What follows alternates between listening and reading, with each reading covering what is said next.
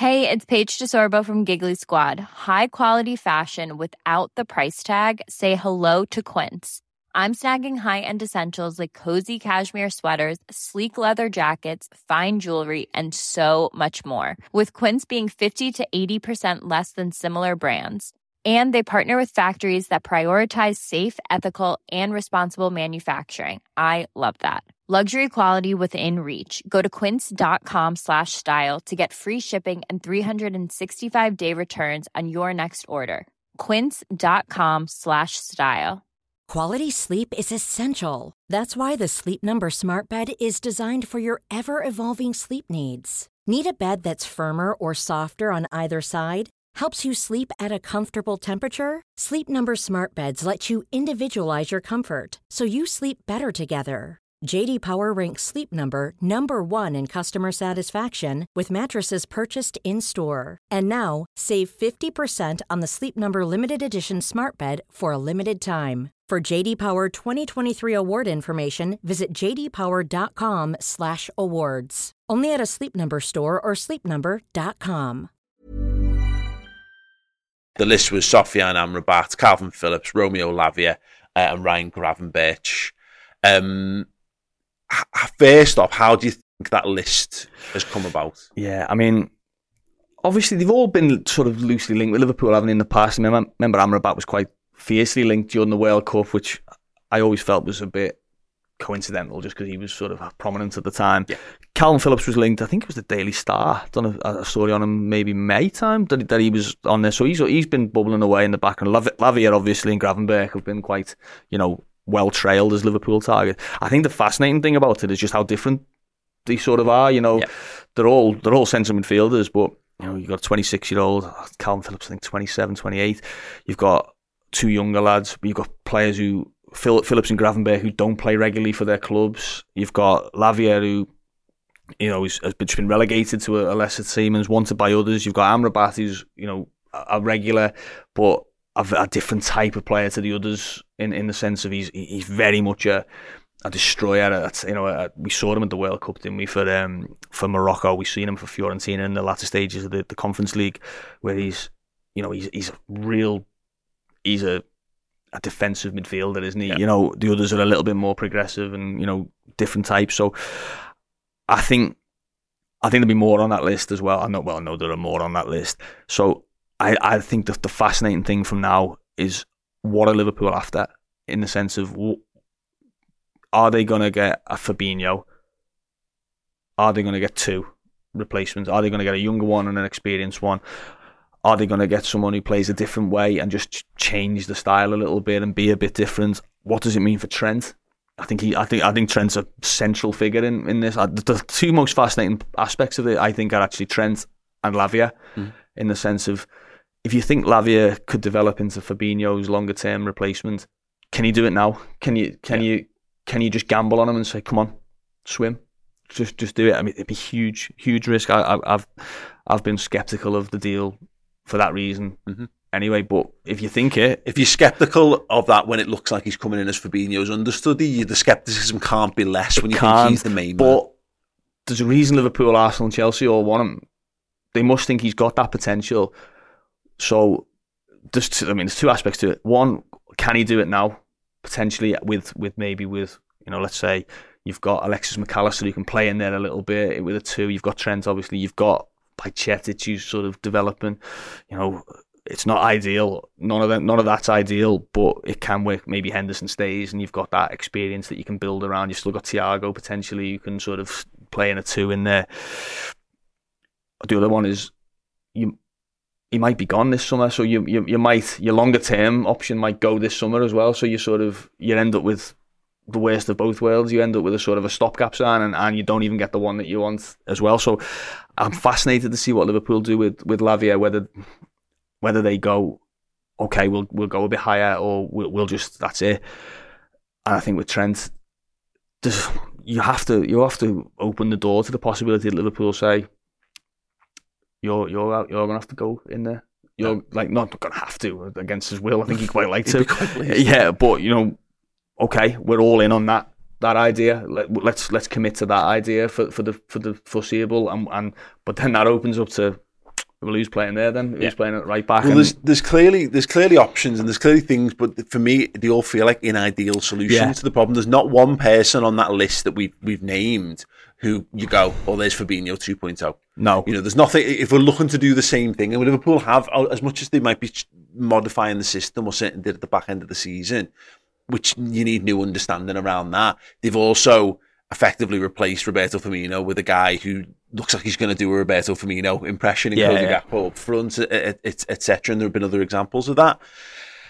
None of these guys seem like that straight fix or replacement. Every one of them has got a question mark over them. Yeah. And this is what I guess that what Liverpool have got now. This is created for me anyway. This is the iceberg, and we saw this when Suarez left. You know, the, the inability to go and get an adequate Yeah, made, ready-made replacement absolutely undid what Liverpool were trying to do. Now they've got time, and that, and theoretically they've got a bit more money to solve the problem, but. It is. It's now become a problem that they need. They absolutely need to solve. Yeah, I think the one saving grace in it, in in the sense is obviously they got a good look at what it looks like when Fabinho isn't there, and he and he was there when he wasn't there. If you know what I mean. So they they got it when he was out of form and out of sorts. They got to look at what impact that had on the team, and so they've they've taken steps obviously already. And we've seen it with- tactically, didn't we? But we saw it mid-season where they just changed personnel. Fabinho and Henderson would would, would, drop for a few weeks, weren't they? And Bajcetic came in. Um, so they've they've sort of had a little look at what they might be able to do. So I think maybe two seasons ago, it rips almost everything out of the team when when when Fabinho isn't available or isn't you know wasn't there. I think it's a little bit less pronounced now. It's still still significant, but I think Liverpool are sort of a little bit more I say prepared, but they, they've got a few more options and they're a bit more flexible in the way that they can do it, and that might benefit them when this sort of comes. It, it, they might not need to sort of. It sounds like a terrible thing to say. You might not need to get that good a player as you as you maybe once did to replace Fabinho. You, you might be able to get a functional player, you know, like an Amrabat. Yeah. I think Amrabat's quite a. He's a good player, obviously. He's think, fit and he's the Yeah, right I- he's senior age. I think he's a he, you know he's a sort of a he's very much a a team a team player, isn't he? Rather than a, a sort of a, a ceiling raiser of the team, he, you know, he, he more just sort of does a role for you. So you might be able to do that in that he's way. also sorry to just in, he's a he's a Man United target as well, which Yeah. is a which West is Ham as well. I, th- mm. I saw obviously West Ham cash rich with, with, with having sold their own perfect Liverpool holding midfield. Sadly, um,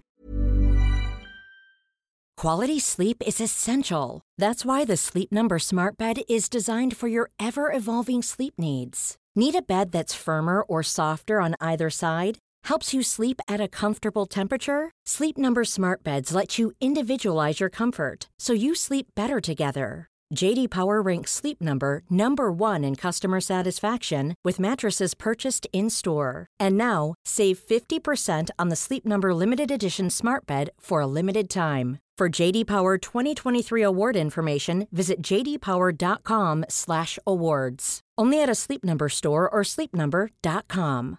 Here's a cool fact a crocodile can't stick out its tongue.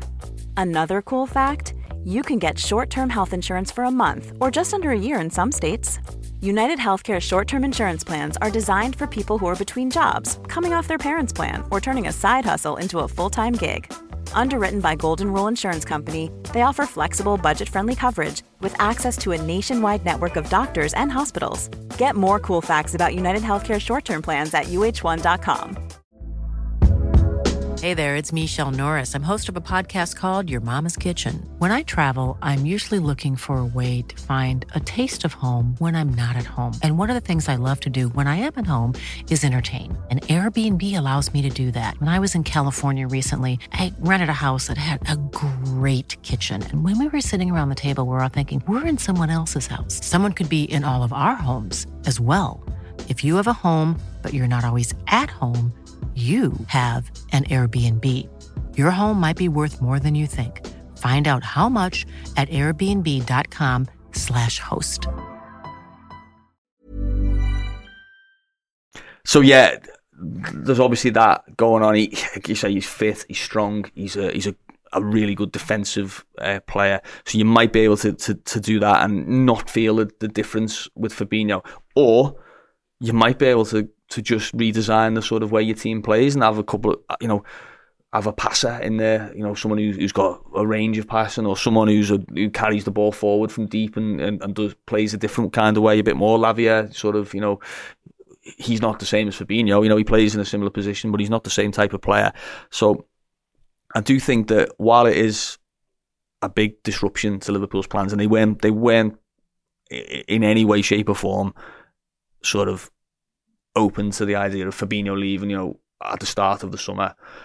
I think it's a little bit easier to swallow after the season he's just had, and and the fact that they maybe they put other parts in place to to negate the sort of the the damage that it can do if one player is out of form and out of sorts. They sort of they've obviously made a lot of work to to make sure that that doesn't disrupt everything.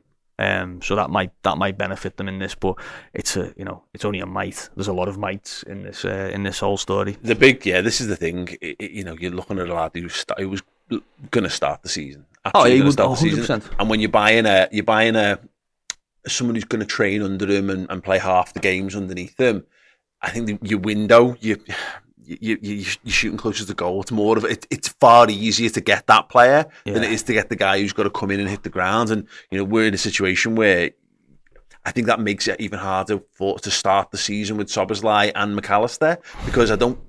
They have to hit the ground running yeah. in pre-season in a huge way to be trusted a brand new three-man midfield in game one. Absolutely, and it wasn't the case, was it? You know, you think about when Fabinho came in, that didn't happen, did it? You know, he he had to wait his turn. And I also think it does show you a little bit, I won't use the word spoiled, but maybe under under sort of under recognised just how good a player Fabinho is and how few of them there are out there. And you know, you look at now, it's daunting when I look at the, the top of the Premier League and the central midfielders, and you go, oh, wow, like there's not many, are there? You know, there are not many sort of elite central midfielders that you can just go in. Arsenal have just got Declan Rice. United got Casemiro, different ends of the spectrum. City have got Rodri, probably the best in the world in that position.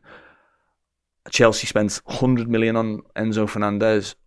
And then, apart from those and maybe four or five others, you know, who usually Real Madrid, you're sort of looking and going, everyone just looks like a step down, doesn't he? Everyone looks like a sort of a. It's it's musical chairs, but no one told Liverpool that we were playing musical chairs until everyone was was almost sat down, and you know, and all of a sudden it's like, oh, what's left? And this is my get about the iceberg thing. This is how you end up with Balotelli or Eto'o conversations. Yeah. You know, where you, you, who's who's left on the market is how you end who's, up with who's the least, who's the least sort of um, imperfect? Is, yeah. is the sort of is the is the worry, isn't it? Exactly. Now, obviously I can I can almost hear people in the Discord shouting Moises Caicedo's name. Yes, I think I think the timing just killed Liverpool on this. I honest, I honestly think if if this was trailed for months and months, I think Liverpool they had to have been in that mix and come on, can we get him? I think it's gone too far. It looks like it's gone to Chelsea, so they've all they've almost you know they've they've lost a, another potential target there. Though I mean, I I think I think if you'd have said to people Fabinho goes and Caicedo comes in, any any time in the last sort of six six months, I think people would say do it. But Fabinho's going at a time when Caicedo's going somewhere else, and that's it, it's just it, it's imperfect, obviously, and not only that, strengthens the rival as well. Can I just then move on because you you said yeah. earlier, you know, you're certain that there's other names yeah. on that list. Right, I'm pulling a cliffhanger moment on you if you want to hear the rest of the targets and get the full timeline on Jordan Henderson to Saudi, the latest in depth discussion around Fabinho's future and what happens next. Head over and watch the full Journo Insight Show on redmenplus.com right now.